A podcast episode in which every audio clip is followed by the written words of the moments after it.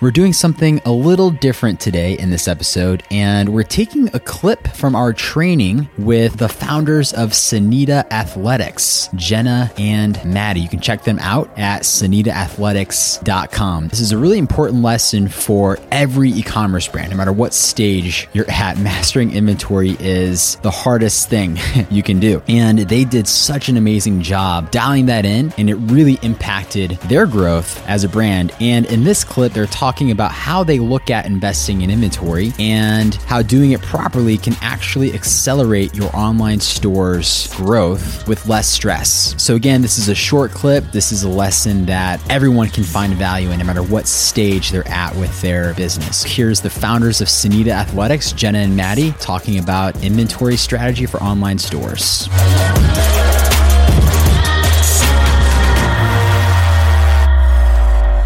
right, so inventory. This is like the ultimate struggle for every e-commerce brand. One of the reasons that it's important to hit on this is because a lot of people that are starting e-commerce stores are investing very wide, but they're not investing very deep. So can you just tell us, what was life like with Senita before you mastered how to invest in inventory?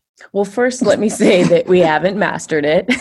Thank you very much, Zach. Mastered it much more than most brands. There's two sides. There's always growth and sales with new releases. There will always be that. However, your brand new customer who's visiting your site doesn't know the difference between the item that was launched last night and the item that was launched 4 years ago. But they do see that the item launched 4 years ago has 300 five-star reviews. They don't have the excitement about the one launched last night that we have the excitement about because it's new and exciting, and in our mind, it's better because we've only, gotten better as a brand and improved our products and improved our fabrics, right?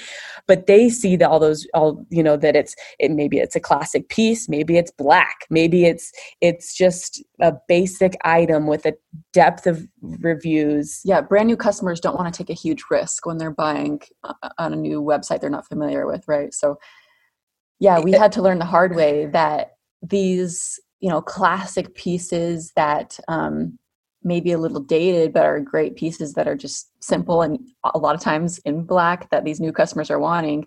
You just needed to have a ton of those in inventory. Zach, you told us this probably 1,000 times, and we only listened to you after this 1,000th time you told us. and something that we struggled with too is that we that classic black legging, it was selling very well, but in our mind, it was old and we were not excited about it. So in our mind, we're like, okay, well, maybe it's time to discontinue it. But the reality is that product is selling way better than any new legging in a new color that we've just launched in the last 6 months. And so, through your advice and through some experimentation, we found that by deepening the inventory on our classic and best-selling products, they may not be our favorite products, or they may not be even the best products that we offer, but they're the best selling by creating a depth of inventory in those products. We were able to continue to scale the business because we always had them in stock. Yeah. Yes. I love that. And I think you hit on a really important point. A lot of business owners are afraid of not keeping things fresh and exciting. Mm-hmm. And it's so easy to get stuck in that and not realize that to every new customer, everything is fresh. Like right. Everything is new.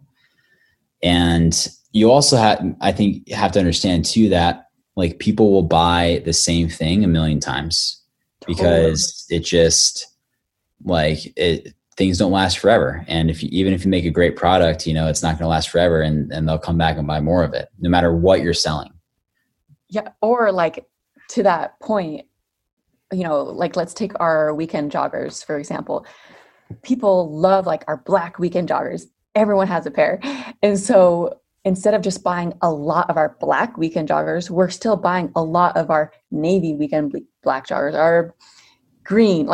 We know these other ones will sell really well as well. So you kind of take that into consideration when you're ordering new colors or Well, and it helps, it almost really helps streamline our design process. So if you think about the time and the money that you're investing in our full-time in designer, the amount of time that is invested in a single brand new product is a lot of time. She has to design it. We have to sample it. We have to test it. We have to take new photos of that product, you know, all the models and the photography. You know, investing in a brand new product is a lot more than just creating a new color in that best-selling item. So like Maddie said, weekend joggers, black.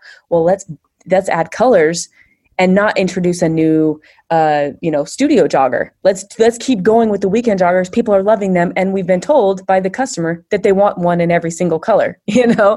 So not only are we going to have a ton of black always in stock, let's introduce new colors and see how those do. Yeah. I love that. So with that, the big lesson is invest in what you know is selling, right, but also if you're thinking about new products, base it off the stuff that you know sells. Right. Yeah. It sounds like, so it's like obvious. It's so obvious, right? And it sounds so simple, but like when you're behind the scenes and you have a full-time designer who literally that's their job, like that's not super exciting or that's not really feeling fresh and new and cool. But like the reality is, if like, think about your own consumer behavior. If you have a t-shirt that you really, really love, you buy multiple colors. Yeah, you get it in 5 colors. Or multiple in that same black because you don't want it to rip and not have the other option, you know? So that's how I am, at least. Mm-hmm. I love that. So for any kind of e-commerce store that's maybe selling apparel or in the fashion space, what piece of advice would you give them if they're not investing deep in anything, but they know that they have at least a couple items that they would consider like best sellers? Like what would be, if you were to sit down with them and they were like, hey, I've got like 30 SKUs. I've got 2 that I know consistently sell out, but I'm just afraid to invest in those. I want to keep doing those other things. Like what should I do? Yeah. Just, okay. If you have to get a loan, like find the money, get that inventory in, and then pump those ads on those items, and it's like the easiest recipe. Yeah, I would see what I would do if we're talking like actual tactical steps. I would find a way to get some data and find out how many of each product sells per day, maybe on an average like 60 or 90 day rolling.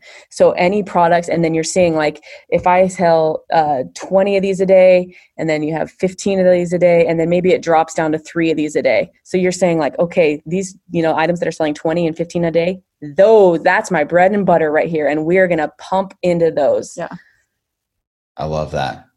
That's gonna help people scale 7-figure businesses. That right there. Totally. I'm excited about that. I love that.